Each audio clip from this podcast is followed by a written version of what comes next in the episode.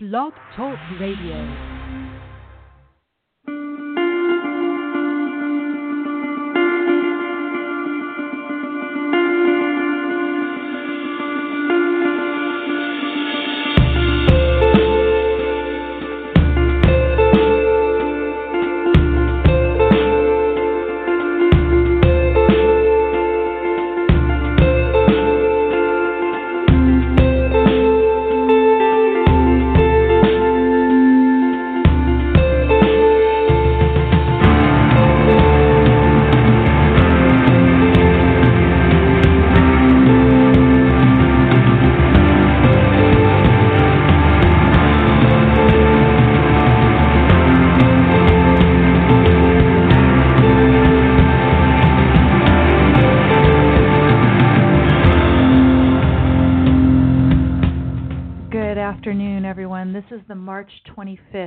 2016 edition of Don't Let It Go Unheard, and this is where we discuss news, politics, and culture from the perspective of Ayn Rand's philosophy. Ayn Rand's philosophy of objectivism uniquely upholds the right to the pursuit of your own happiness. I am your host here, Amy Peikoff, and today I have as the title of the show, which was about all I could come up with for this week, at least the world hasn't ended yet.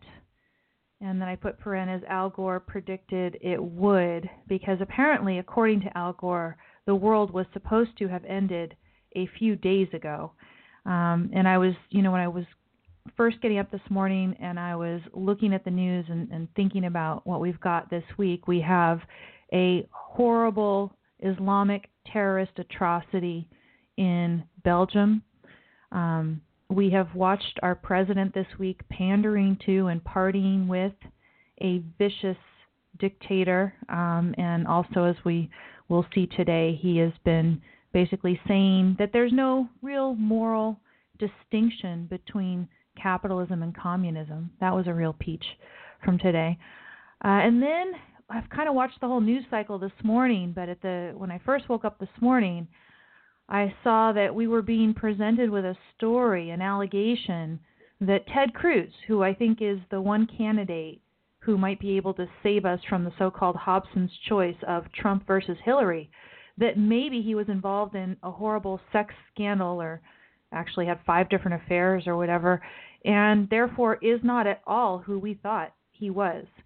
Um, as I understand it, though, all of this is probably false and a total smear trumped up by the Trump campaign. So we're going to go ahead and take a look at some of the stuff about that as well. But that was what I woke up to this morning. And in addition, there are a couple other horrific stories. Uh, one that Rob Abiera shared with me, thank you, that Indiana is prohibiting abortion if this law is upheld. The governor signed into law a law that prohibits abortion if you have done genetic testing and have determined that the fetus suffers from a genetic abnormality like Down syndrome. In that case, you would be prohibited from having an abortion. There are many women like myself who would say that that is precisely the situation in which you would want to have an abortion, right? You're being responsible. You're getting pregnant only if you're interested in having a child, but you wouldn't want to have a child if the child has a severe genetic abnormality that makes it so that the child would never be able to live a quality human life. But that is precisely the sort of situation which Indiana is saying no. So you can abort, I guess, only if you got pregnant irresponsibly and you just don't want a child at all. But if you want a child, but you want to know first whether the child is going to be able to live a normal and healthy life, and you get your genetic testing done and you're responsible, then you're going to be punished by the state of Indiana. That's horrific. And then finally, there is this horrible story in which a young foster child, Lexi, only six years old, who had lived with her foster parents for four years, which means this is the only family she's ever known or can remember. She was ripped out from the custody of that family this week because of some horrific piece of law called the Indian Child Welfare Act. So we're going to talk about that as well. If you go to don'tletitgo.com, don'tletitgo.com, you will see all the program notes that I have scheduled for today's show. I see a number of the usual live listeners here in the Blog Talk Radio chat room. Welcome, everyone. Uh, Tim started out with Lay It On Me, Sister. So, um, definitely going to be laying a lot of stuff on you here today. I see John, both John Kenny and John Roberts. Just Jean. Hi, Jean. It was good to see you this week. And uh, Redmond MTB is there. Matt, Mo, Herman the German. I don't know if I've missed anybody. Robert, Robert Nasir. Welcome, everyone. Thanks for coming and, and hanging out live today. If you want to call in and talk about any of those stories that you see on the list at don'tletitgo.com, you can call in at 760 888 5817. Again, that's 760 888 5817. It has been a busy morning putting together that list for you. Uh, by the way, if you do want the latest information on the Brussels jihad attack and any of the developments coming out of that, I would suggest going to Robert Spencer's Jihad Watch. I've got a couple links over at the you know at, at don'tletitgo.com, but if you want to keep up, up on the latest, Spencer is very responsible about not posting news unless it's been substantiated, unlike the National Enquirer, as we'll see. So if you do want some hard news on that and a lot of the developments, he is excellent. Um, at the top of the program notes today, I have, as I said, the story that was the inspiration for the title today. And unfortunately, it's a story written by someone over at the Washington Times who may not be a good guy. This is Drew Johnson. For people who are following all the ins and outs of the Cruz versus Trump thing this morning, Drew was someone who tweeted out that based on his personal knowledge, he could confirm two of the affairs alleged in the National Enquirer story. As far as I know, he has not put forth any evidence. I sent a tweet out there basically challenging him, saying, let's put some evidence forth because now we've got a denial of this story by two of the women who allegedly were involved, and of course by Cruz himself.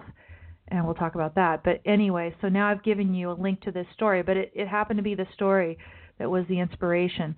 The world was supposed to end last month, apparently. It says, at least according to Al Gore. Um, actually, it wasn't, God, it wasn't a few days ago. It was last month, so Friday, March 4th. You said a few days ago as of March 4th. So I'm sorry, it was last month the world was supposed to end. In an Inconvenient Truth, the 2006 Global Warming Hysteria documentary, he warned that without taking major steps to cut greenhouse gases within the next decade, the world will reach a point of no return. Well, the decade has come and gone, and we are all still here. And for me, that was one of the main things that I could say that was good uh, about this week so far. Uh, I guess that Drew had tweeted that out this morning, maybe because he knew he was going to get a lot of attention on his feed due to the links from this scandal. And so then he wanted everybody to go check out his article, and sure enough, I did, and it inspired this. But yeah, at least the world hasn't ended. Al Gore predicted it would. We are all still here, and we can all still fight for a better world, which is what we're all trying to do here at Don't Let It Go. Uh, Herman the German in the chat room points out there's more Arctic ice than ever. Um, Matt in the chat room says even if there are these affairs, he says, so what? I'm not electing husband of the year. We're electing a president. There is something to be said about that, but we have this idea that Ted Cruz is a wholesome, religious family man, and you know this idea that somehow he's involved in five different affairs is a bit disconcerting for me. Um, you know, sometimes people are not what you thought they were going to be, but I would be pretty disappointed to hear if this is true of Ted Cruz. I mean, right now the this is such a crazy race that we have on the one side a candidate Ted Cruz for whom affairs would be a horrible scandal. On the other side, we have Donald Trump who has bragged about having affairs with married women in his book. He has bragged about, I guess, I think he said banging even. Yeah, Matt in the chat room says Trump has had several affairs. Um, yeah. Um, I mean, this guy, he's bragging, and then Cruz is supposed to, what, give up? Give up the race? Not because someone alleges arbitrarily, as far as we know, that there were five different affairs. As I understand it, the National Enquirer story has on the record only one source, and that source is a high ranking, if not the prime, political advisor for Trump. So this is not somebody that we should think is unbiased. We know that Trump has resorted to certain things in the past. So in in any event, um, how did I get onto this? I got on this because I was telling you about this this guy, uh, Kevin. But yeah, as I said, that Al Gore story was the inspiration. But here we are onto the hard news. As many of us either saw late Monday or woke up to on Tuesday, there was a horrible Islamic jihadist attack in Brussels this week. As I uh, gather, there's at least 34 dead as of this counting, um, as of the current count. And New York Times is, you know, spinning out a number of stories in the aftermath. The latest I put on the list of program notes: Brussels attack lapses acknowledged by Belgian officials. And so this is when where they say, you know, they were warned that this one person might be dangerous, and yet that they didn't round him up, and um, you know what police could have done on the ground in order to make people safer. Uh, the biggest problem, of course, is that all around the world, people have continued to refuse to acknowledge the connection between Islam and the terrorism that is claiming the lives of so many people in country after country now around the world. Um, people are refusing to criticize that religion because of the contribution that it makes to this. And again, to be very careful, and I always have in this past, I, I've had a continuously consistent position on this issue on this show for the years that I've done it. And it is that I am not anti Muslim. There are many Muslims who do not take their religion seriously, just as there are many Christians who do not take their religion seriously in a fundamental way and therefore say, you know, that, uh, you know, turn the other cheek and you know you must sacrifice for your neighbor and you know love your neighbor as yourself and all this people do not take that seriously similarly there are plenty of people the majority of muslims don't take the calls to jihad in the Quran seriously, nonetheless, those calls are there. And those calls are what are inspiring our enemy. And this needs to be acknowledged. The connection between this religion and our enemies needs to be acknowledged by our leaders in order to properly target it with the moral righteousness that needs to happen. Uh, one of the stories that I linked to today put out there, no doubt, by our Obama administration because they want to be looking, you know, look like they're doing something about it. New York Times story: A top ISIS leader killed in Syria, they say, according to the Pentagon. From what I understand, sometimes there's big headlines announcing something like this, and then weeks later, this top ISIS leader who supposedly was killed happens to turn up someplace else, and they say, "Oops, we were wrong. We thought he was killed." So, is this really true or not? Uh, this is, you know, the actual subhead to the the photograph of the Secretary of Defense it says it confirmed that United States operations likely killed some high-ranking officials in the Islamic State. They say, "quote We are systematically eliminating." ISIL's cabinet. Of course, they don't even call it ISIS, they only call it ISIL. This is all part of the problem as Ted Cruz again, who I hope is going to continue to be the person we think he is and continue to be our hope for having a president who can do something about this.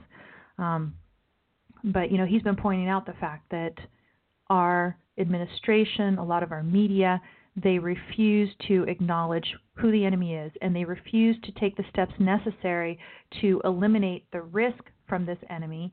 Uh, political correctness prevents us from doing the profiling necessary to keep jihadists out of our Western countries. We allow people in who call themselves refugees, and we don't give them proper screening. And what happens? ISIS is out there saying that I think there's what at least 500 people throughout Europe ready to commit these attacks.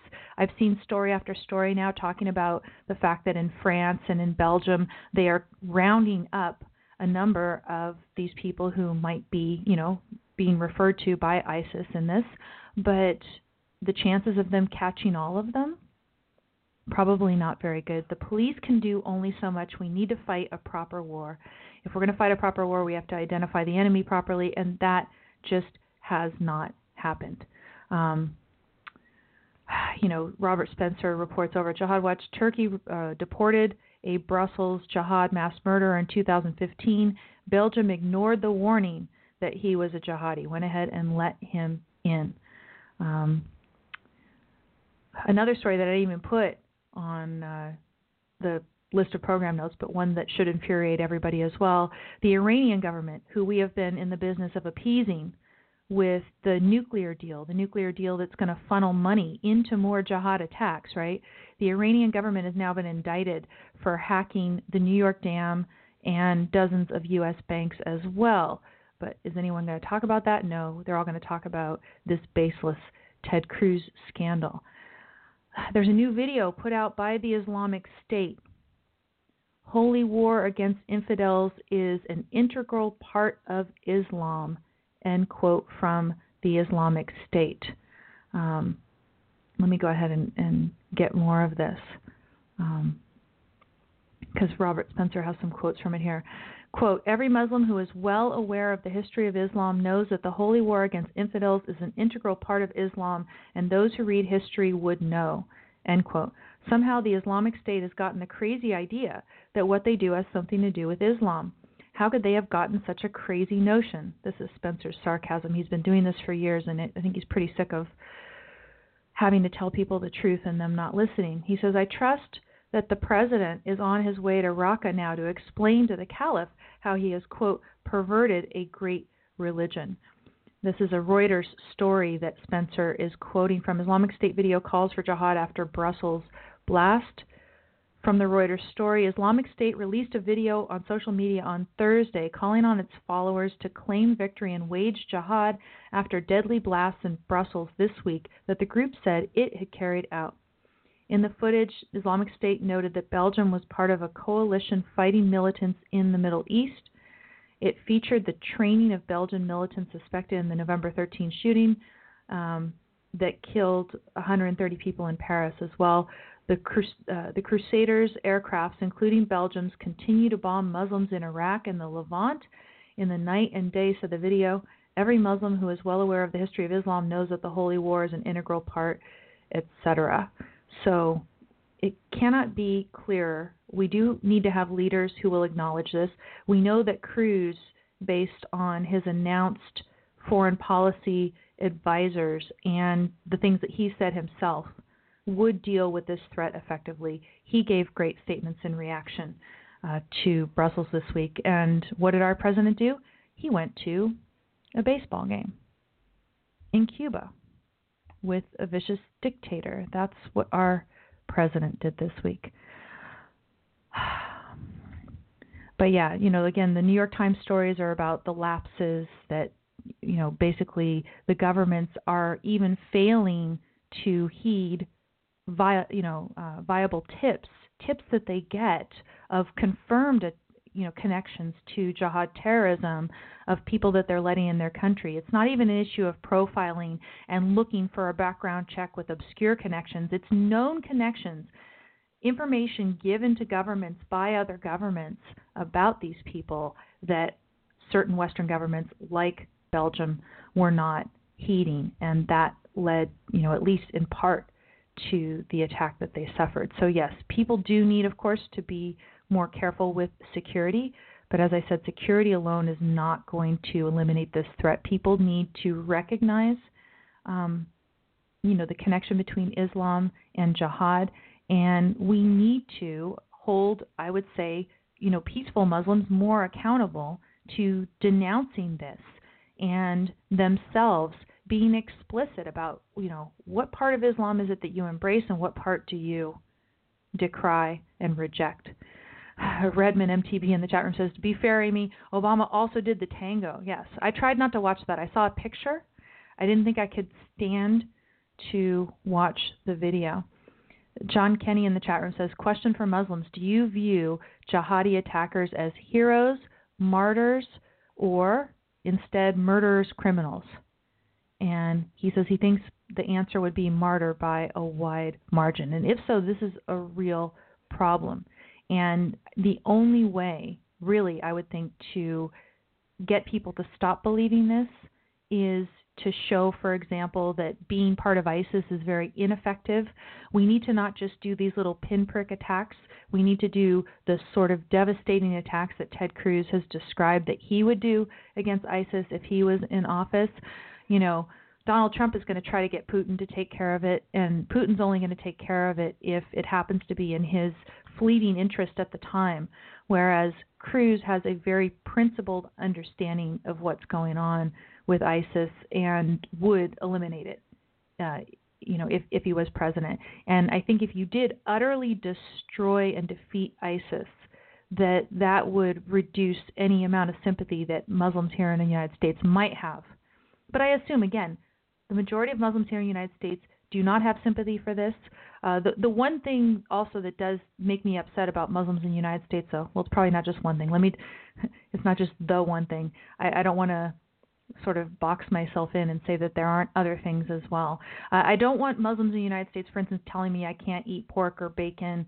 Uh, I heard an anecdotal story the other day of someone going to a um, supermarket or something and putting a, a pork roast on the little conveyor belt, and there was a Muslim who was in front of this person, and the Muslim sort of like made some sort of a snort and gave a look of disapproval or something because of the customer behind him buying pork. How dare you buy pork in a supermarket in the United States when you are in the presence of a Muslim? Right? This kind of stuff, this idea that other people, and again, this is not just limited to Islam. I don't want, for example, Christians telling me whether I can have an abortion if I have a fetus who has been proven to have a severe genetic defect, right? I don't I don't want that religion dictating what I'm going to do either. But anyway, so I have that problem. But one thing that really uh, that happens after each of these terrorist attacks is that immediately an organization like CAIR will come out and say, "Oh my gosh, Muslims in the United States are afraid of backlash. They're so afraid. They're so afraid." Um, we don't need those stories. I think the first story should be coming out and saying Muslims in the United States express sympathy, they disavow any connection with ISIS or jihad. You know, again, for me, I say, how is it that you maintain this contradiction in your mind that you say, okay, well, I, you know, I believe in Islam to a certain extent, but I don't embrace the whole thing. By what principle do you draw the line between those parts of the Quran that you accept and the other parts that you don't accept? I don't know. You have to figure that out for yourself. But what I do know is that you need to renounce any allegiance to the ideas of jihad um, or Islamic terrorism, that we need to know that you have no connection to these, that you want to live here peacefully, that you want to embrace the idea of individual rights here in America. And this demand is not being made upon American Muslims. It seems like it's what racist or something to ask them, even though Islam is not a race, it's, it's a religion it would be racist for me to say that you know they should embrace the Constitution and all the freedoms that probably attracted them here in the first place. yeah, Motive Power in the chat room has a good point. They should complain to jihadists about the so-called backlash because they're the ones who cause it. Yeah, um, it's very similar to the relationship between so-called Palestine and Israel, right? When there are attacks the ones who are supposed to feel bad about it are the victims. And the Muslim community will often try to make the victims or those of us here in the United States who are watching these attacks horrified, saying, okay, when I go to a train station or bus station or airport or whatever, when am I going to have to worry about something like this happening to me next? Right? And as I understand it, Americans were particularly targeted. They're not the ones it, it's not it's not the Muslims, and I haven't seen any evidence of this backlash. But every single time that there is an attack, you see this call that you know the Muslim community is so afraid of backlash. I have not seen the backlash. You would see uh, an irrational backlash under a Donald Trump presidency. So this is one of the things, of course, that I would want to avoid because we do not want an irrational backlash. And I agree with those people who say that if you have an irrational backlash against Muslims, or, you know, against Muslims, right? Because I don't think there's an irrational backlash against Islam. Islam is a bad ideology. I've read the Quran from cover to cover. It is bad. Um, and, and again, I'm talking about accepting it in total with all the calls for violence and the uh, you know characterization of Jews as apes, the subjugation of women, all of the horrible stuff that's in that Quran. It is bad. So any backlash against Islam itself, rational. Backlash against Muslims, no. Um, should we screen Muslims more? Sure. Should we have a full U.S. registry and deport all of them and whatever the other these Trump supporters keep talking about? That'll never happen, by the way. No. Um, so, you know, one of the reasons that I don't support a Trump presidency is that he would at least try or threaten to do all kinds of crazy things and increase sympathy for ISIS. Actually, right now, because of the Trump candidacy, simply because of the Trump candidacy, you have seen stories out there that say that mosques are becoming voter registration stations for Muslims because they're all going to vote against Republicans because they're now, of course, putting all Republicans in the same boat. Namely, they must all be like Trump and have an irrational hatred of Muslims as such. Versus if you listen to someone like Ted Cruz, he's got a much more nuanced, um, I don't hate the word nuanced, correct position, uh, contextual position is what I would say that Cruz makes a good judgment within the context. I've got a couple of people who want to talk here who have called in, so I'm going to go ahead and answer a call. Hi, is this Debbie? Hi, Amy. It's Debbie. Hi, Debbie. Now, this the sound wasn't great at the beginning. Let, let's see how it is. How are you? Oh, I'm pretty good. Um, I'm able to speak without the wind drowning me out, so that's um that's nice. Yeah, no, and, it does sound uh, better than that the last time, definitely. Yeah, it's more of a normal day. So, um, yeah, I was just uh, I was interested in what you said about how we don't hear about Muslims denouncing those attacks after they happen, and instead, what we hear is Muslims complaining that they're afraid of backlash, if indeed they are. Um, and I do wonder. I mean, I think I remember seeing statistics about some significant percentages of the Muslim community who, though themselves don't participate in these horrific acts, quietly support it.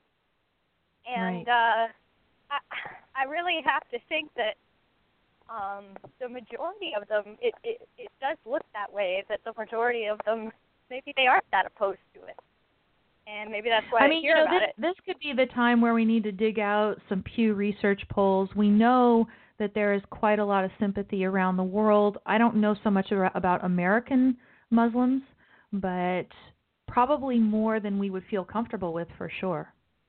Right. And um like I hear uh Adam Carolla gives an example frequently for a comparison just of the KKK that they were part of they claimed the mantle of Christianity and they were they were Christian or at least they affiliated themselves with it.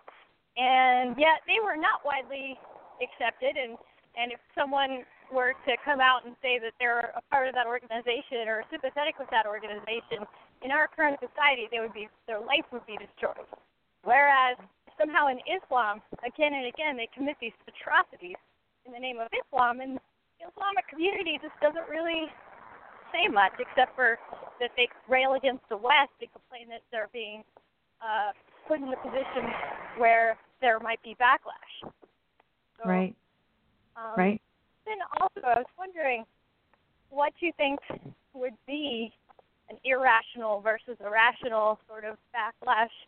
For instance, like um, I heard a story on NPR, and um, they may be kind of cherry picking. I don't know, but um, they had they were talking about kids from Muslim families being picked on in school and things like that, and uh, kind of Yeah, shunned so I've I've heard um I've heard an anecdotal story about some kid in a southern state who, you know, and, you know, kids are just irrational bullies sometimes too. And you right. know, Donald Trump Donald Trump never got out of that state. But so so the kid says to the Muslim classmate as part of, you know, a whole pattern of taunting, this Muslim classmate says, I can't wait till Donald Trump becomes president and deports you or something like that, right? Right. Well, yeah, and and uh I'm certainly no supporter of Trump, but I guess I wonder about maybe whether it is appropriate to shun Muslims. Um, instance, well, okay, so so here's here's, here's kind of my thought, right? So, um, there are a number of laws in the United States right now that would force us once Muslims are here to transact business with us with them and otherwise deal with them, right? Because we're not allowed to quote discriminate. So yeah one problem is that we're not allowed to discriminate. If we were allowed to discriminate, of course, I think we all have reason to be suspicious. I mean, after all, the San Bernardino attack happened when you had a couple of people, or at least one person was just a coworker at this one county, you know, bureaucratic office or whatever. Um, sometimes you don't know when your coworker is going to become dangerous, and so this idea that you'd be irrational to engage in some sort of extra background checks and maybe even avoid hiring Muslims, maybe not. So, so no American should be forced to right. hire, but I'm talking rent about, to, uh, right? Morally appropriate. Would it? Uh, because the thing is that I'm I'm inclined to think that to to denounce them and not only to not hire them, but to reject them and say, no, this is your, this is unacceptable. I completely socially shun you, not physical violence or anything like that. I know that legally we're not allowed to refuse to hire on the basis of that. Sure. Um, but, but what I'm interested in is the moral question. Yeah, well, I mean, I I'm I'm open to the idea that there are, you know, the equivalent of, you know, there's church on Sunday type Uh, you know Christians that and and for example Ted Cruz. I mean extremely religious from everything I know and yet I would as far as I know as all this scandal turns out to be false and everything I'd be happy to vote for him for president despite his problems. And he's quite religious. I think that there are also Muslims in this country who fall into that category, and I wouldn't necessarily shun them. But I would want to know, for example, that these are more of the Zuhdi Jasser type Muslims, uh, you know, versus the people who are involved in CAIR, for example. Right, right. Yeah, mm-hmm. I guess I just think, uh, I mean, what if that kid that got picked on in school, what if he had a swastika on his arm and he came from a family of Nazi sympathizers? Would we condemn the other kid for for saying, you know, picking on him and say, "Oh, you're a Nazi. That's disgusting. I wish you were." I don't know. I don't think that I would. I think that that would be an appropriate response. Uh, yeah. Now, I mean, then then the other thing is right. So so Muslim kids in some countries overseas are irrevocably indoctrinated at a very early age, whereas I don't know that that's necessarily true of children of Muslim families here in the United States. So, you know, the fact that there's some Muslim kid at school, I don't even think it would mean very much. You know, um, obviously it's horrible, I think, as a parent to impose your particular views on your kids. The whole point about raising a child is to let the child learn to think for him or herself, right? But um you know, I, I, again, I think Muslims in the United States by and large are generally you know going going to be better than what what we see overseas. And so I wouldn't want to see kids, you know, merely you know based on the fact that some, you know, other kid is Muslim making those types of comments. Mm-hmm. Well, I hope you're right uh, about the uh, about the majority of Muslims in the United States being relatively benevolent, or or is that how you would characterize it? Do you think they're kind of relatively benevolent and and that um I mean, you know, relatively. To... Now, you know, again, um Christianity is different from Islam in that right now we have a significant minority of Muslims in the world who would like to essentially bring us back to the Middle Ages and are acting on that. so that's not true of Christianity, although we do see stuff like the Indiana story that I've got today. But you know, the idea of, of waging all out war and all of those things is not done in the name of other religions right now. So do I treat right. it exactly the same? No. Do do I would I go ahead and try to avoid um, you know, associations with Muslims, other things being equal? Probably, but there are many contexts in which you're going to be dealing with you know, people who happen to be Muslim or call themselves Muslim that really don't take their religion as seriously as for instance they take their jobs or their families or you know leading a, a good and peaceful prosperous life here in the United States. Those people uh you know I can live and let live with those people. But I certainly wouldn't want any of them uh frowning on my purchase of bacon you know at the supermarket or the big box store or whatever next time I'm there right? Right. I guess I just wonder how one could tell the difference between the ones that are a threat right. and the ones that aren't no, I know. It it can it could be difficult. I mean, you know, again, it would all be based on the context, and and I think everyone is. I, I think I think you would be silly not to at least be somewhat skeptical, given the right. pledged allegiance of of someone to to Islam, of course. Yeah, so you exactly. you would you would have to be wary, and you know, as an objectivist, I mean, we're atheists. We're never going to be that close to someone who is religious per se, anyway much less someone who you know says that they are allied with a religion that as i said there's you know a number of people in the world motivated by it and doing us and our way of life a tremendous amount of harm mm-hmm.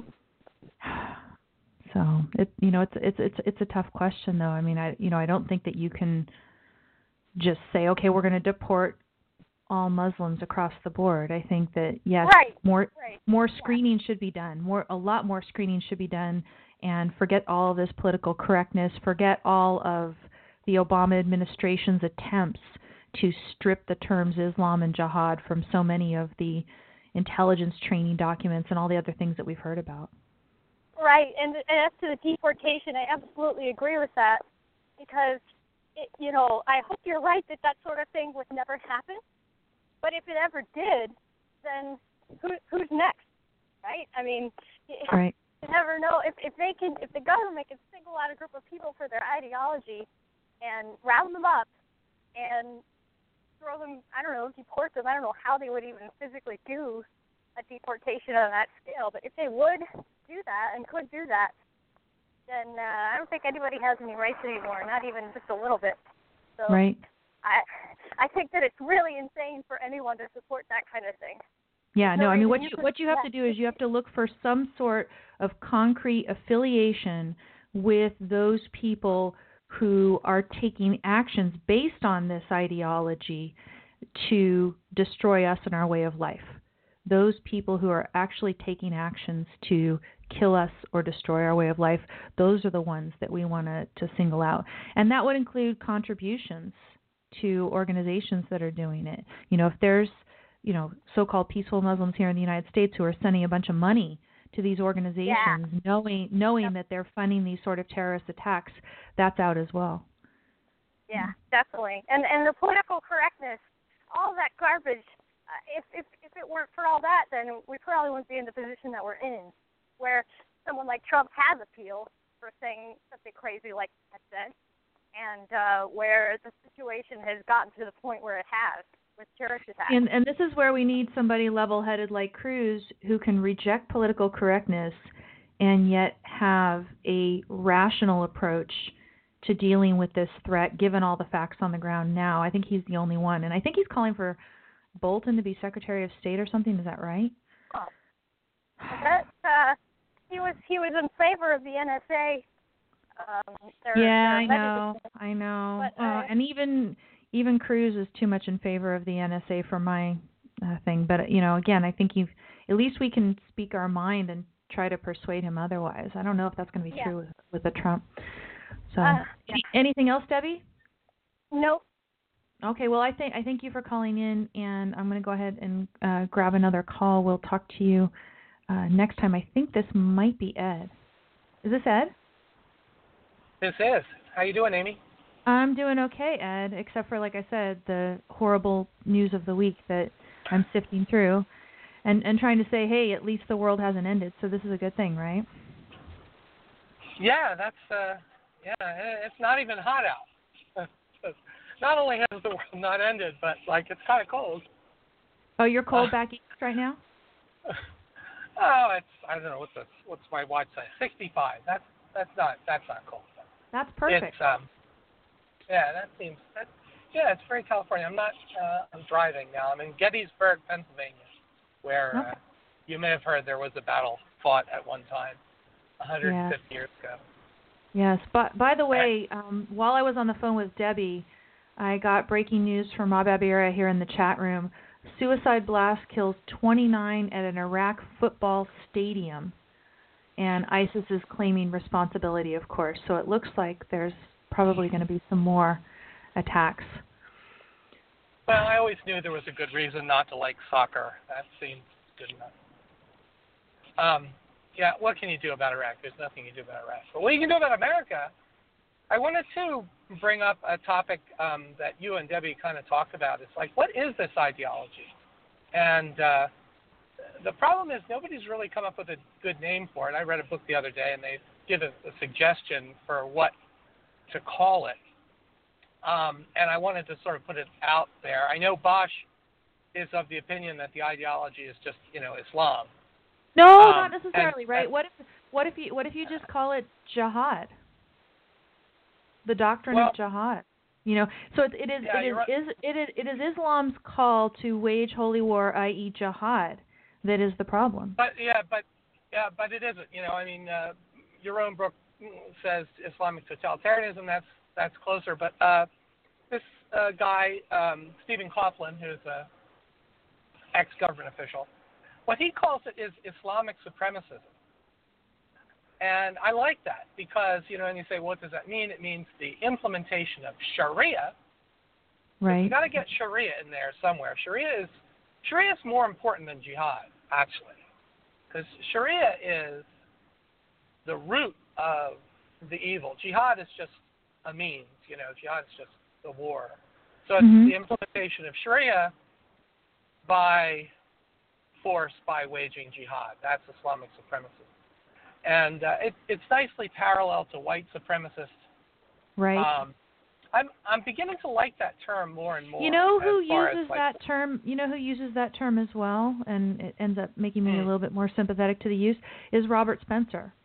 I've heard Robert yeah. Spencer say Islamic supremacism, and it is. It's the idea that you know they embrace Islam not just as you know this is my personal religion, live and let live, but they want right. to make Islam supreme over us and our wishes and our way of life and everything else. Yeah, and so um, you know, as far as what we can do, certainly we should, you know, with the odd single-digit exceptions like Ayaan Hirsi Ali, uh, stop Muslim, you know, immigration to the United States in that sense. I think Trump is probably correct. Um, that that is perfectly legal. There is a law already on the books. I may have read it to you on some previous program mm-hmm. that allows uh, that allows the president on his own authority to to, um, to do that.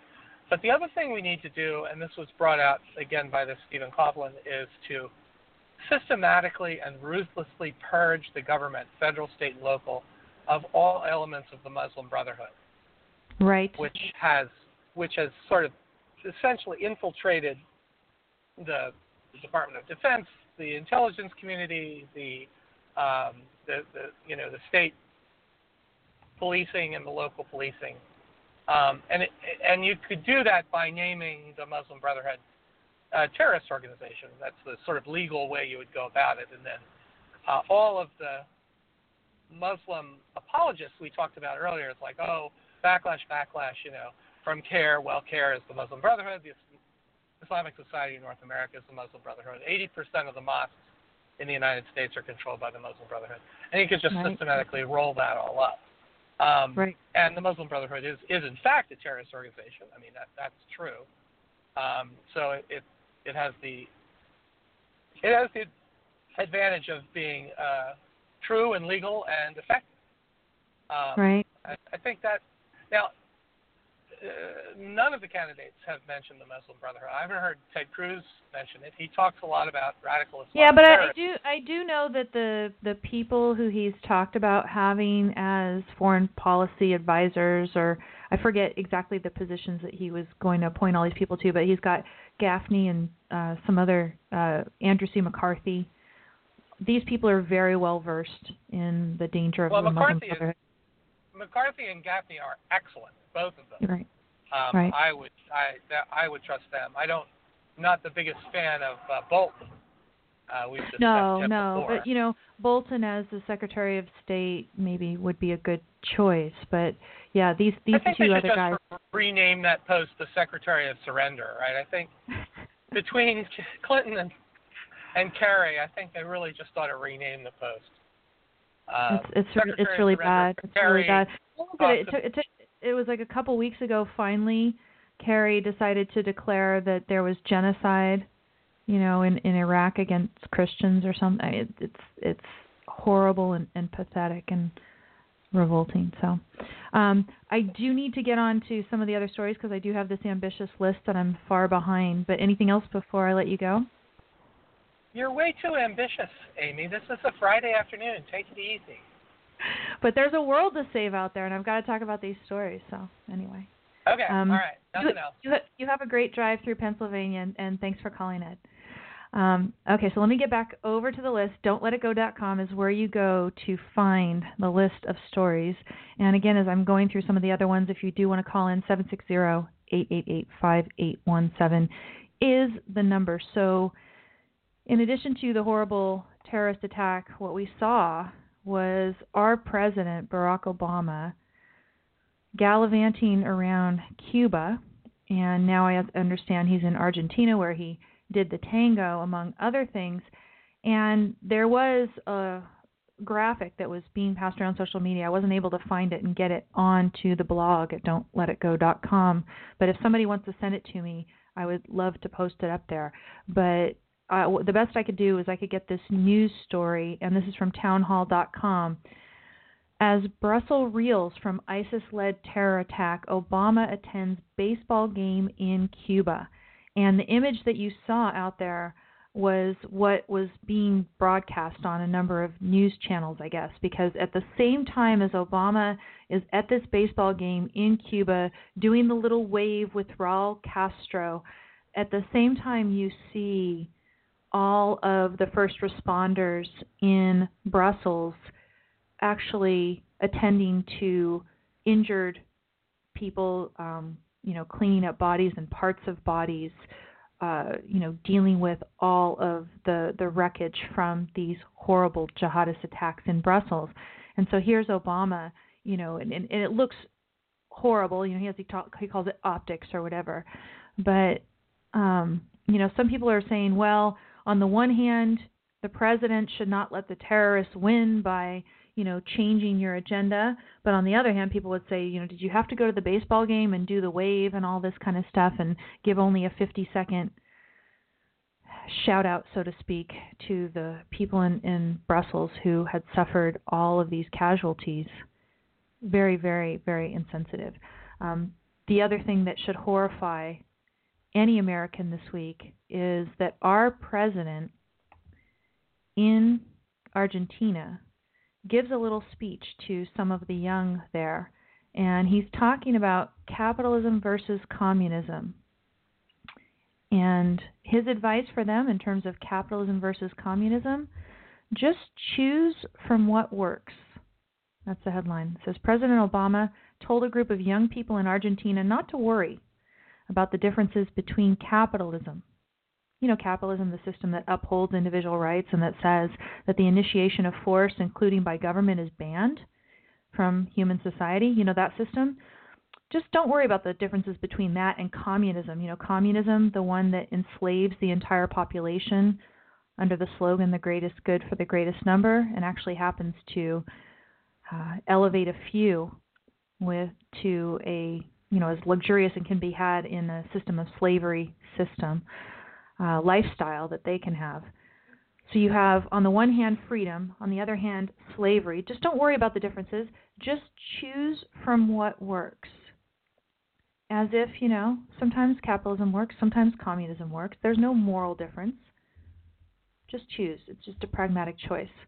Quote from Obama He says, So often in the past, there's been a sharp division between left and right, between capitalist and communist or socialist, the president said. And this was during a Young Leaders of the Americas Initiative town hall meeting in Buenos Aires. And he says, and especially in the Americas, that's been a big debate, right? He says, oh, you know, you're a capitalist Yankee dog, and oh, you know, you're some crazy communist that's going to take away everybody's property. Um, and now, of course, I'm getting the spinning wheel of death. So let me see. You know, the, the spinning rainbow of death that you get in Safari browser every so often, right when you want to read from Obama's horrible speech. Let me see if I can get it up in Firefox. Okay, it's not working. You can help me here. No, it didn't work. Um, try it again. Okay, here we go. Okay, let me get the rest of his speech here. Okay, so yeah, they're going to take everyone's property. He says, and uh, continuing from Obama. Okay, I I'm not liking the Washington Times website. He says, and I mean those are interesting intellectual arguments, but I think for your generation you should be practical and just choose from what works. You don't have to worry about whether it neatly fits into socialist theory or capitalist theory. You should just decide what works, Mr. Obama continued. And he says, quote, and I said this to President Castro in Cuba. I said, look, you've made great progress in educating young people. Every child in Cuba gets a basic education. That's a huge improvement from where it was. Medical care, the life expectancy of Cubans is equivalent to the United States, despite it being a very poor country, because they have access to health care. That's a huge achievement. They should be congratulated, he says, unquote. The president admitted that while those policies are working in Cuba, the economy there is still failing. Really? I imagine why. Quote, he says, and so you have to be practical in asking yourself, how can you achieve the goals of equality and inclusion, but also recognize that the market system produces a lot of wealth and goods and services? End quote. You mean that there's this disparity, Obama, between making everybody equal and still not starving? You know that, like they're experiencing in Venezuela right now? He wants to, Obama, he wants to have his cake and eat it too. This idea that you are going to be able to leave people a little bit free, just enough so that they will produce, quote, a lot of wealth and goods and services, and then rake all of that off only to the extent that you can keep them producing and basically uh, live off of their backs. And that, that's really what he wants.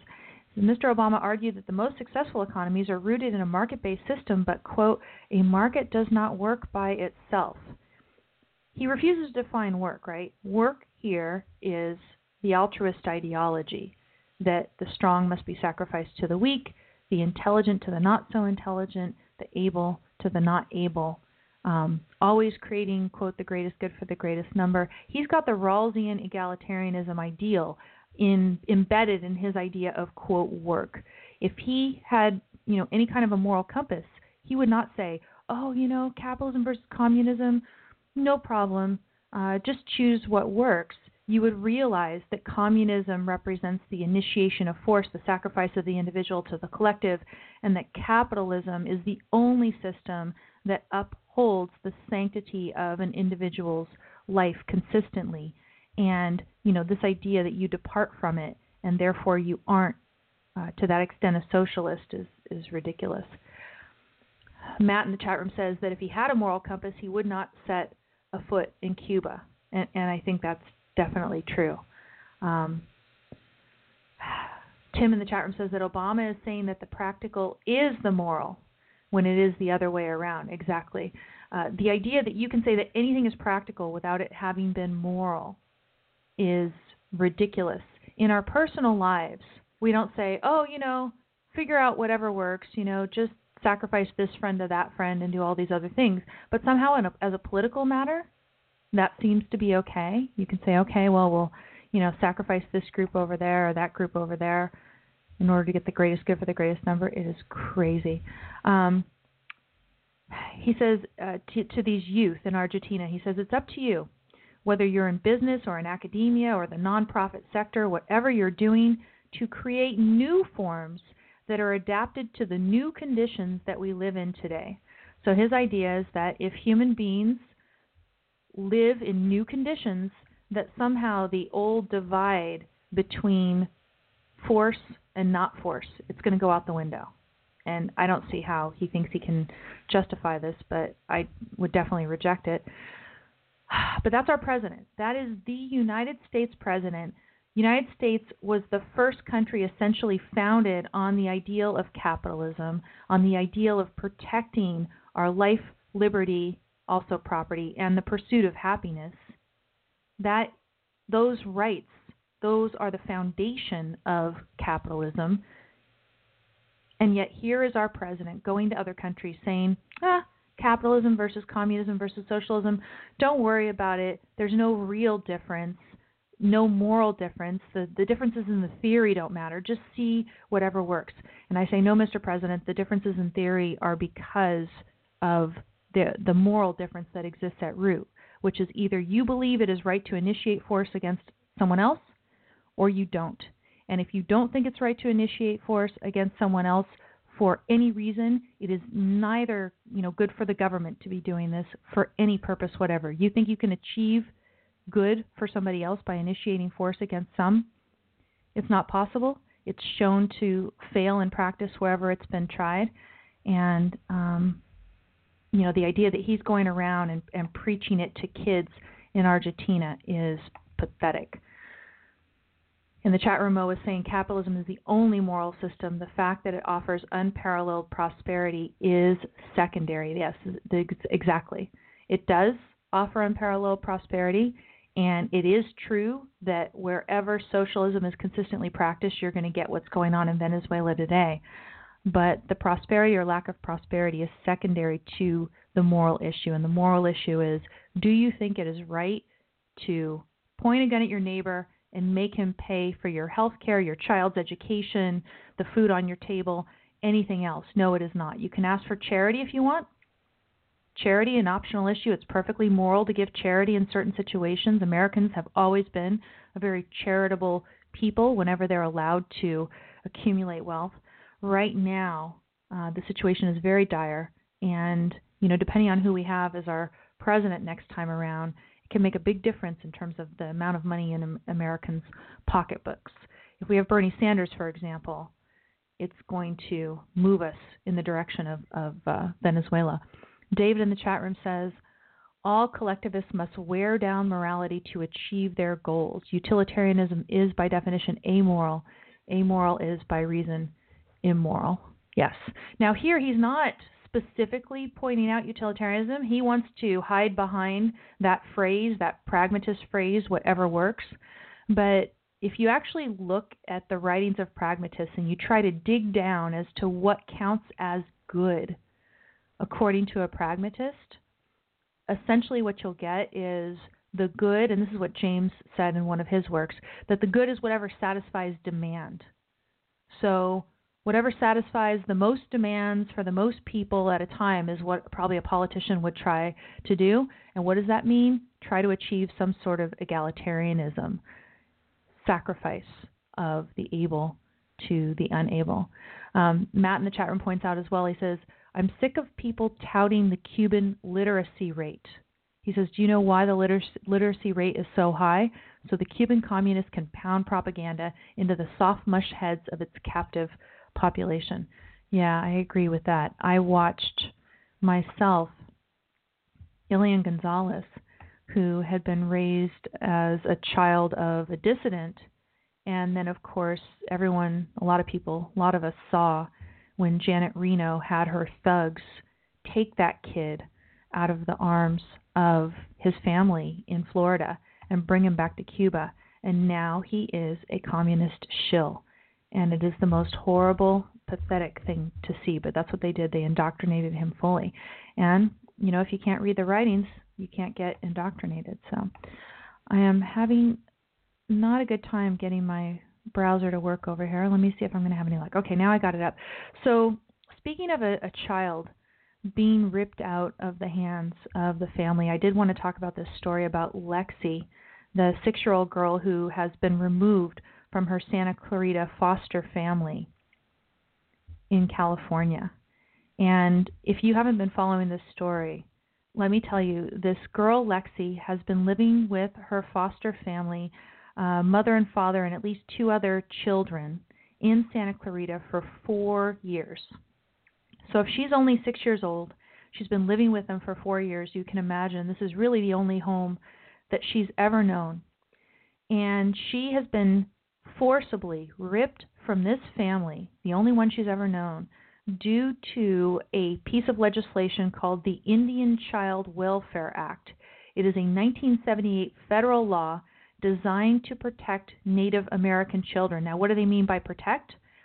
As Tim Sandefur points out, and by the way, um, at don'tletitgo.com, I have originally, or not originally, but I have, um, you know, in that list of program notes, I have a KTLA local news story talking about the fact that you know this child has been ripped from her family and then right below that I have a link to a video clip from Fox News in which Tim Sandefur, who's going to be my guest next week, he talks about how the Goldwater Institute is currently fighting against the Indian Child Welfare Act, arguing that it's unconstitutional.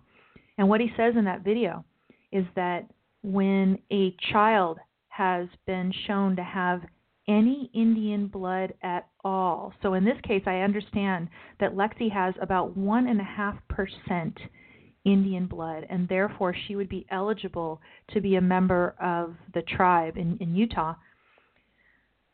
When that happens, the best, um, what, what do you call it? The um, the best interests, the best interests of the child standard, which is the normal standard in child custody cases, the best interests of the child standard that they use when determining whether a child gets to stay with foster families and everything else, that is not used anymore. It is thrown out only in the case where a child is shown to have a little bit of Indian blood. So it is a racist piece of legislation, this legislation that mandates that the best interests of the child standard be thrown out in child custody cases, and that was exactly what was done in this case. As I understand it, the family of Lexi has gone for an emergency order to the Supreme Court of the state of California to try to prevent this from happening. If you want to, you can go ahead and search out there for uh, Lexi. There's campaigns on Facebook. I think there's a fundraising campaign if you want to help the family try to get the child back. I know that the Goldwater Institute, as I said, is fighting the constitutionality. They're saying this is an unconstitutional, racist piece of legislation. Treating children differently based on whether there's any Indian blood in them is horrible, inexcusable. And um, I think they're going to win eventually, but it's going to take a while. And this poor child is being displaced in the meantime. So if you want to do something to help with that, I would highly recommend it. Herman the German in the chat room and, and John Kenny are both stunned talking about how racist this is. Herman the German says that's even worse than the Norwegian Child Protective Services, which is infamous internationally. I haven't heard the story, so maybe we need to at some point. Rob says, I've seen this in Oklahoma with the welfare department's mandate to keep families together. And that's the thing the so called family that is trying to take this child and move her, I guess, to an Indian reservation in Utah and completely disrupt her life ah, for shame. I mean, that is that is truly horrible. Um, one and a half percent. All it takes is the proof that there's a tiny bit of Indian blood there, and that's what you get. So that, of course, is is a horrible story. Now, Firefox is Firefox going to run for me? I'm having a hard time with my browser here. Hold on for a second. Technical difficulties, people. Um, okay. So I'm back here with my program notes. So the other story that I wanted to talk about is one that I told you Rob Abiura sent me, and it is Indiana just banned abortion in cases in which the fetus has Down syndrome. Actually, it's interesting. The, the headline at the Washington Post, as it's written, is amphibolous. It says India just banned abortion if the fetus has Down syndrome, which could mean that all abortions are banned if a particular fetus has Down syndrome. But you know what they mean, right? They mean that in cases where the fetus has been shown to have a severe genetic defect such as Down syndrome, abortion would not be allowed in Indiana if this is allowed to stand.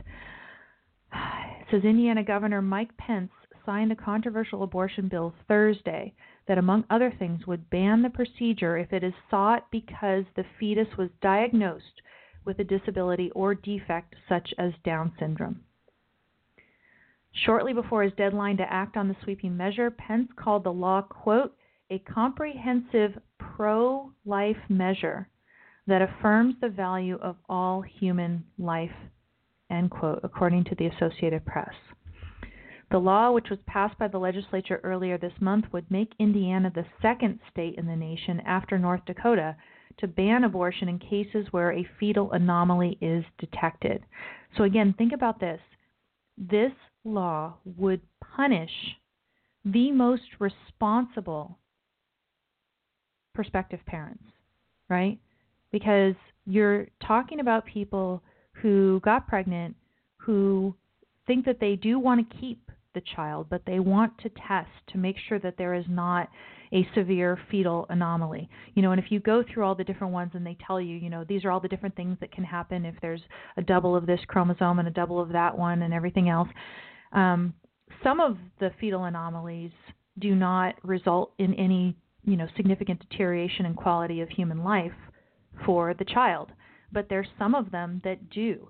And so when, you know, Pence says this is a pro-life measure that affirms the value of all human life, it does not it requires the enslavement of women to fetuses and then later children who often have no prospect of anything resembling a normal human life.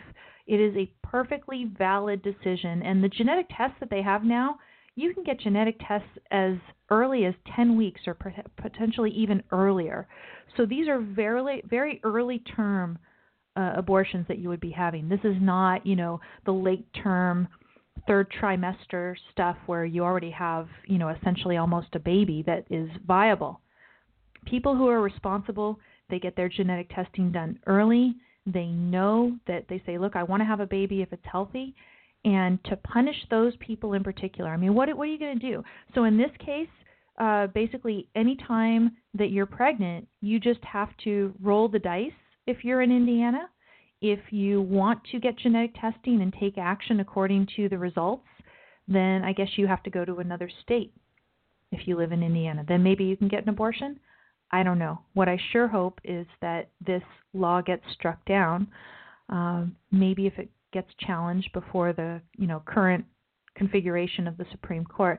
Yeah, Rob in the chat room says family values. Oh yeah. Um, if you want to read some of the articles who have you know that have been written by the few brave women who have you know decided to carry to term a down syndrome baby and then live for 30 plus years caring for that child and and how miserable they have been.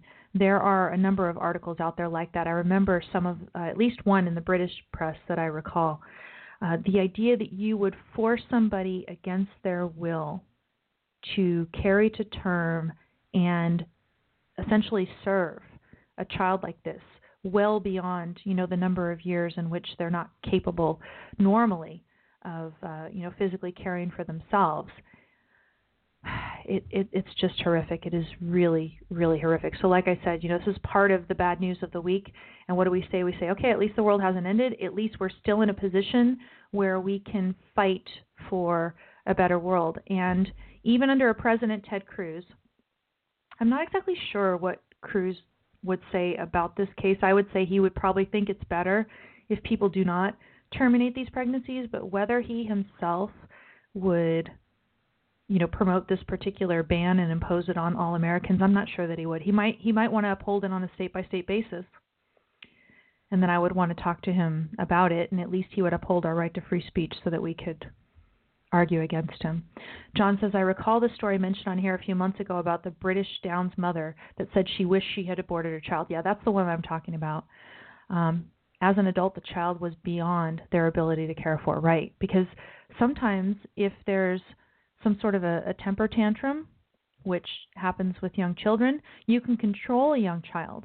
But if you have what is essentially a full size adult behaving like a child, you cannot. And to say that people have no choice but to be subjected to that, that if you want to have a child and you hope for a healthy child, you must take the risk of being subjected to that. It is so immoral. To, you know, to say that that is a pro-life measure is, is just beyond anything I would consider acceptable. I've got a call here. I'm going to go ahead and take. Hi, who's this? Hey, Bosch. Hi, Bosch. How are you? Good. Can you hear me? Okay. I hope you can. I can. I can. Now, right, good, I good. I did. I wanted to talk to you um, because I wanted to ask you. I know that as a comic fan, that you have already seen the Batman versus Superman movie that is stirred up a lot of controversy out there on social media about whether it's good or not. Um, for just a couple minutes before that, though, I wanted to talk about the other news story that, like I said, I kind of went through the whole news cycle of it this morning. This morning, I woke up to see this news that potentially Ted Cruz had had five affairs or affairs with five women, and now it's looking like that story is probably not true at all. Is that still right. your sense? Have you been following the story? Yeah, there was actually uh, the latest the latest take on that. If I can find it for one second. Uh, I think I'm having the same difficulties here. One second.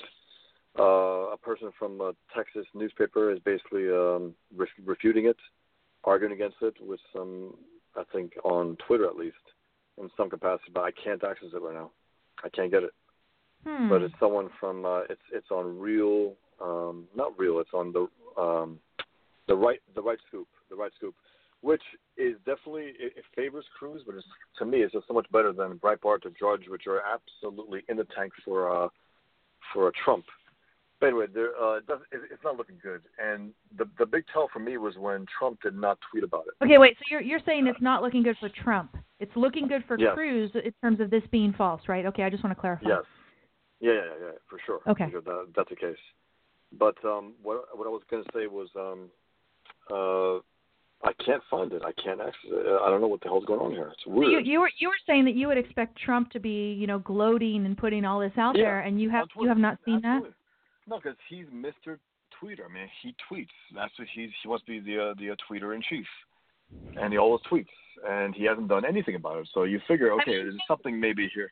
Donald Trump as tweeter in chief is about the only thing that I could think would be worse than our current president Barack Obama gallivanting Yeah. around Cuba. Yes, So I mean, it would be an unpredictable mess. Uh, some days he might make a mistake and do something that's okay, Trump. He might trip over himself and say something that's okay. Maybe someone influenced that, but mostly would be absolutely would be hanging on to our seats and saying, "What's he going to do? What's he going to say today?" And I'm it's just it's over to uh, I'm I'm resuming over to uh, zooming over to Twitter right now, and um, okay, he is tweeting about it. Okay. He is So- tweeting about it right now. It says uh, response to the cover story in this week's National Enquirer about lying Ted Cruz. He's calling him lying Ted Cruz. Um, Keep Cruz, mind, uh, back- just Cruz is coming back sorry, with he- Donald Trump, which I like, by the way. Oh yeah, Um, yeah. Because I mean, he, you know, Trump, Trump is single-handedly turning it an already sleazy um, profession of politics and into even more, more sleaze. But also, he's You, uh, um, very wanna- good friends you with hear, the head of national. Yeah. Do you want do you want to hear Trump's statement? Sure, I guess. Okay, so here's here's Trump. It's it's fairly short. I guess he posted it on Facebook about an hour ago while I was still doing this show. So that's my excuse for not having it up already, uh, uh, guys, on my program notes. So this is what he says. He says, "I have no idea whether or not the cover story about Ted Cruz in this week's issue. knows how he says cover story, right? Uh, in this Uh-huh. week's National Enquirer is true or not. But I had absolutely nothing to do with it. Did not know about it, and have not Uh-huh. read it. Now the other day he was talking about maybe quote spilling the Yes. beans, right? Yeah. Okay, so then he says, he says, likewise, I have nothing to do with the National Enquirer, and unlike lying Ted Cruz, I do not surround myself with political hacks and henchmen, Okay, just and then just, pretend just innocent. This Yeah. Sorry, this idiot, uh, Trump, the uh, the imbecile, he accused Cruz of being responsible for Cruz's super PAC, which he's not responsible for, which he has no contact with, we're legally bound to not have any contact with, and he was blaming Cruz for that alleged hit piece against his wife, which is not, was not a hit piece, but basically a a republishing of a picture, a semi-new picture that I took for G- GQ a number of years ago. Right. So this idiot is accusing him and saying he's being accused of the same thing that he accused Cruz of. Because and Cruz said, you know, basically uh, he said today in, one, in his press, con- press conference about projection. There's uh, the new definition of projection will basically be uh, Donald Trump. He his face will be there. He is the ultimate projector. That's what he does. And I just I can't believe. I mean, so, so, so basically, I mean, you're saying you're, you know, you're saying he's projecting on everybody else what is in Yes. his mind and heart. Yes. And, keep in mind, this guy also, if he's going to criticize Cruz, this guy bragged, you mentioned it, he bragged about uh, banging married women. He bragged about it in a book. It wasn't just some, some off cuff remark in a book, a very concentrated form of thinking, quote unquote thinking for him, in a book to brag about it. What the, what the Yeah. point of it is, I have no idea. But that's who we're dealing with here. A guy who not only is ashamed about doing something, but he brags about it. Right. And for him, yeah. if he's gonna, if he's like, you know, if he's gonna criticize Cruz about this, like, what grounds is he gonna criticize him? Only on Cruz's alleged morality? It's like this. The only reason why he calls him uh, lying Ted because he knows Cruz is one of the most honest politicians out there. So therefore, he's Exactly. like, you know what? Let me get him where it hurts. You know, people think he's honest. Let me call him lying Ted, and it'll fit because my idiotic fans will just buy it, and they'll start calling him lying, lying, lying, lying Ted. You know, it's, it's Yeah, just it's and- just an absolute mess. And and I I don't know if he's succeeding in that or not. As I understand, Cruz is doing very well in Wisconsin polls. We'll see whether that He is. holds up in the next couple days. Yes. I've got in the program notes over at don'tletitgo.com a number of links that you would find relevant. So, for example, there was some sort of a partnership between National Enquirer and Trump with respect to Carson last October, and um, I believe that Rush Limbaugh pointed that out this morning on his show. So I went did that. And then the other thing is that the National Enquirer has endorsed Donald Trump, so that could also Yes, be relevant to your evaluation of what's going on. Over at the Daily Wire, Ben Shapiro put together a little post called Five Things You Need to Know About the Cruz Sex Scandal.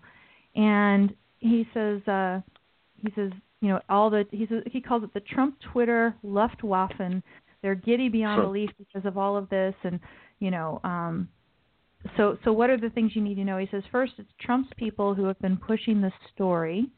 Uh, Trump has a long friendly history with the CEO of the National Enquirer, so he points that out. Then he says, number two, Kat- Katrina Pearson, who's one of the National Enquirer's women listed there, has denied the story. She is Trump's campaign spokeswoman, so that's pretty awkward. Three, Amanda Carpenter, another of the women named, has denied the story outright, and I saw the video clip where she was denying that on CNN. Uh, the Cruz super PAC that donated money to the Carly Fiorina campaign didn't do it to shut up this other woman. You know, that was one of the things that was Uh. alleged. So he talks Right. about that was about, and he says Cruz has denied the story and blamed the Trump campaign for the smear. So these are all things that you need to know. Um, and actually, if you go to that link from Shapiro, you'll see the statement from Trump as well. So even though I didn't have it in my program notes, I've got it in my program notes indirectly because it's on Ben Shapiro's post. So if you go to don'tletitgo.com, you'll get all the links that you need to to figure out what's going on with this Donald Trump Enquirer story. Okay, um, so so tell me just in a in a few minutes if you can, Bosch. You you saw the Batman versus Superman? I did. I saw it uh, Monday. It was an early show because I went to um, a screening for the IMAX trailer a while back, and they uh, they uh, gave it to us, which is great. So, you know, I went there to see Batman uh, and Superman on screen. That's what I got. I enjoyed that aspect of it. I enjoyed seeing Wonder Woman. I enjoyed a few scenes there, pretty unexpected and shocking scenes. I got to say, you know, you're sitting there like, whoa, they actually went there. They actually went to a place that you didn't expect them to go to. And uh, I guess you know people are complaining that that it's pretty long, and I guess it is. But uh, as you watch the movie, it's a, it's an interesting thing because it's an action film, but it's a slow build, a pretty slow build, and I like that. I like that actually because uh, you know Zack Snyder sometimes is a little too bombastic, and this was a little, a little rare for him to to, uh, to do to build the story, to build the the uh, conflict between the two characters and why they do it and also uh, you know uh, Lex Luthor from a, from from a trailer. I wasn't too crazy about him. He Okay. actually was uh, a pretty good villain. He was uh, he was a lot more dangerous than you would um, have thought. Okay, um, now I, we obviously the, uh, we obviously don't want to give spoilers, but no, I think no, I heard I'm not. I'm not yeah. But Yeah, I think I heard one thing where someone was saying, "Oh, it's a villain who's an industrialist or something," right? they can can say that he's uh, he's uh, he's a son of uh, of, of an industrialist and you know abusing his position and his power and his and his wealth. Sure, and you know, but that's Lex Luthor. That, that's the way he's been written for decades now. It's not something new. It's not just that someone, you know, like someone right now is attacking capitalism through Lex Luthor. No, that's been a character for decades, and there are corrupt businessmen, and that's just part of it. I mean, it's just uh, I don't I don't think it's, an, it's an attack on capitalism or businessmen per se. I just don't think so. Okay. You know, people are reaching now to find something. Oh, see, that's another reason why why the movie sucks. That's BS. I don't buy that criticism. But also, okay. So just, you, so you don't you don't you don't think it was that. And then in terms No, of the the plot and everything, even though it was long, you thought it was a, a well designed plot, et cetera. Again, try not to reveal any spoilers. No, no, no, no, no. I do think uh, the the setup because it's, it's Batman v Superman. That's the whole setup, and it's you know it's you can buy It's like okay, I can see why that would happen. I can see why that could be why they could be even um, manipulated into into uh, into what happens. But I don't want to say more. But I, I I just think it's a little more interesting, a little more thoughtful than I would have expected myself going in. You know, because Okay. it's, it's it's a whole idea of these Did did anything Yeah, about it disappoint you? Are you there? Hello. Okay, I cannot hear you. And I don't know. Hmm. Okay, we got disconnected. So I hope he calls back in and then he can tell us. But the gist that you got right there is that he thought that the movie. Okay, I think he's here again. I'm going to go ahead and grab this. Is it you, Bosch? Yeah, no, yeah, no idea what happened. Sorry. Okay. Anyway, So look, did look, did anything want- did anything about it disappoint you? Uh, I'm trying to think, just flat out something that just that people are talking about that people not necessarily. I mean, it, it wasn't it wasn't fun in a way that the Avengers movie is fun, but I think it's a whole different spirit, it's a whole different uh, world here. I mean, the, the Avengers is very light. Now, the event to me, I enjoyed it ten times more than Avengers two. Absolutely. Avengers two, I can't watch again. This I will watch again. I will definitely watch again. And it's, Okay. it's also the idea of being Superman and Batman and woman, Wonder Woman on the screen together, and for the first time ever, that that alone is like, to me as a comic book fan, and also Zack Snyder is is is a comic book fan, a hardcore com- comic book fan. But you know, the one thing that disappointed, in one sense, if, if I want to say, is I telegraphed a few scenes and a few moments before they even happened because I I know the lore of a of a of a comic Okay, book so so well. be- because that- because you are a fan, you knew some things Yeah. that were going to happen. Oh yeah, Okay. three, four, three, four or five times. I was like, Okay. okay, and I, I anticipate something. So um, I, in that sense, yeah, I, I didn't want to, I, I didn't want to know. But also, just you know, just a few scenes again. There were a few moments like shocking me, like okay, they went there, they they, they did something that you wouldn't have, expected necessarily. So yeah, how would you um, how would you compare it to The Dark Knight? Uh, the Dark Knight, better film, no doubt, no doubt. Dark Knight was a better film than this. Okay. Absolutely. How about um, Redmond MTB in the chat room here is asking if you had to rate it from one to ten, what would you say? seven, maybe eight? A seven, seven maybe Yeah. eight. Yeah. And you definitely recommend It's people not- go see it in the theater. Absolutely. It's, it's not a great film. It's good with some really good scenes, and also the most shocking thing to me, the most shocking thing of the film, and I can reveal it, is uh, th- this guy looks like Ben Affleck. Um, he did pretty damn good as Bruce Wayne and uh, and Batman. Quite a No, spoiler really, I there. mean, he, no, but he he uh, I didn't see Ben Affleck. I saw Bruce Wayne and Batman. okay. And it's shocking because he's been such a bad actor for so many years.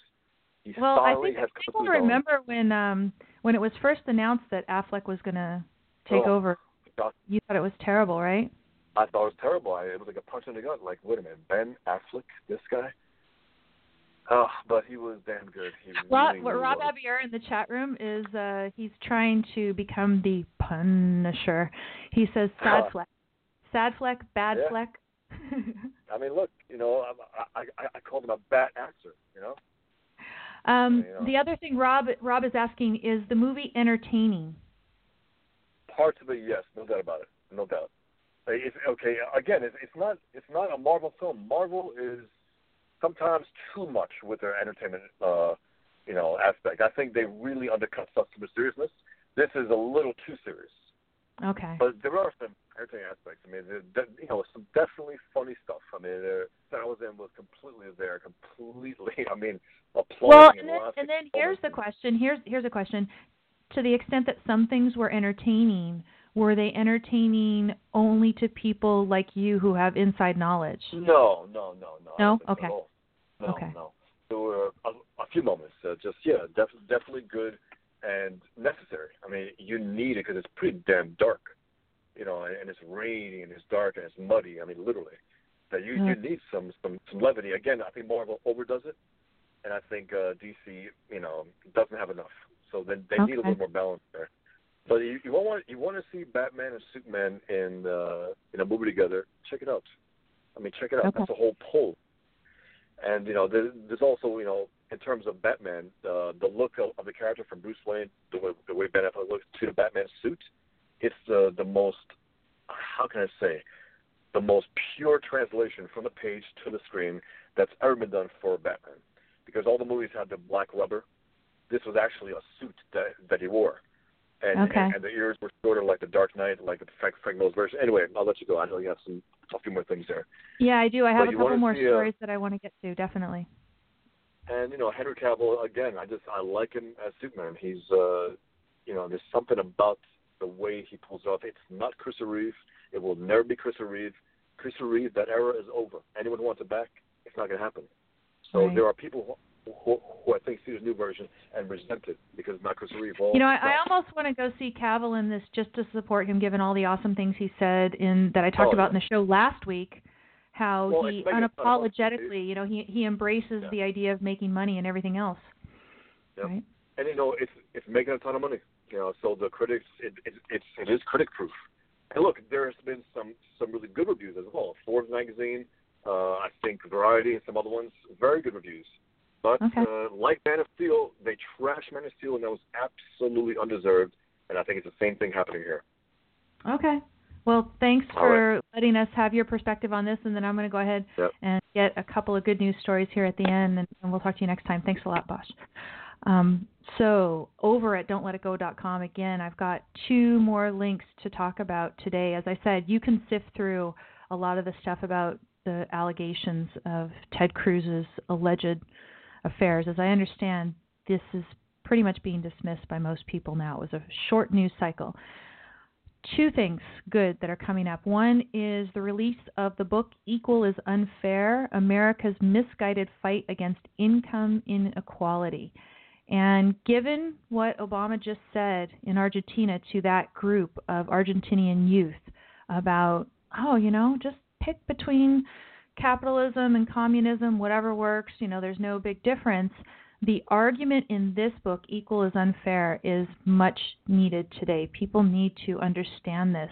People like Obama are trying to chip away at the moral difference between capitalism and communism and just say, hey, you know, don't you want to be nice to people and, and give charity? And again, there is a huge difference between initiating force against someone else in order to make them pay for so called charity versus someone deciding to do it out of the fact that he decides he wants to help somebody and he can. Um, finally, I have a link to an exciting story. It might be within all of our budgets in the near future to fly faster than the speed of sound. There is a startup called Boom that is developing supersonic planes. And this week it was announced that they have a partnership with Virgin, which almost guarantees that it's actually going to happen. So the fact that the Concorde was a failure is not dissuading this startup. They are going to put it within all of our reach to fly these very, very short flights all the way to Europe. Now, if we can just get a president who's going to make it safe to travel to Europe so that we'll take advantage of this and have a good time with it, that would be wonderful. So, everyone, I'm out of time. Go to don'tletitgo.com if you want to check out all those program notes I mentioned, continue the discussion, leave me some comments. You can also find me on Facebook. You can follow my personal profile, or you can go to the Don't Let It Go Unheard page, and it's at Amy Peikoff on Twitter as well. Thank you to all of you who continue to support the show and contribute to the Better Coffee Fund, drinking a little coffee right now throughout the show. I appreciate that. Have a good weekend. Happy Easter, everyone. I'll uh, talk to you next week. Take care.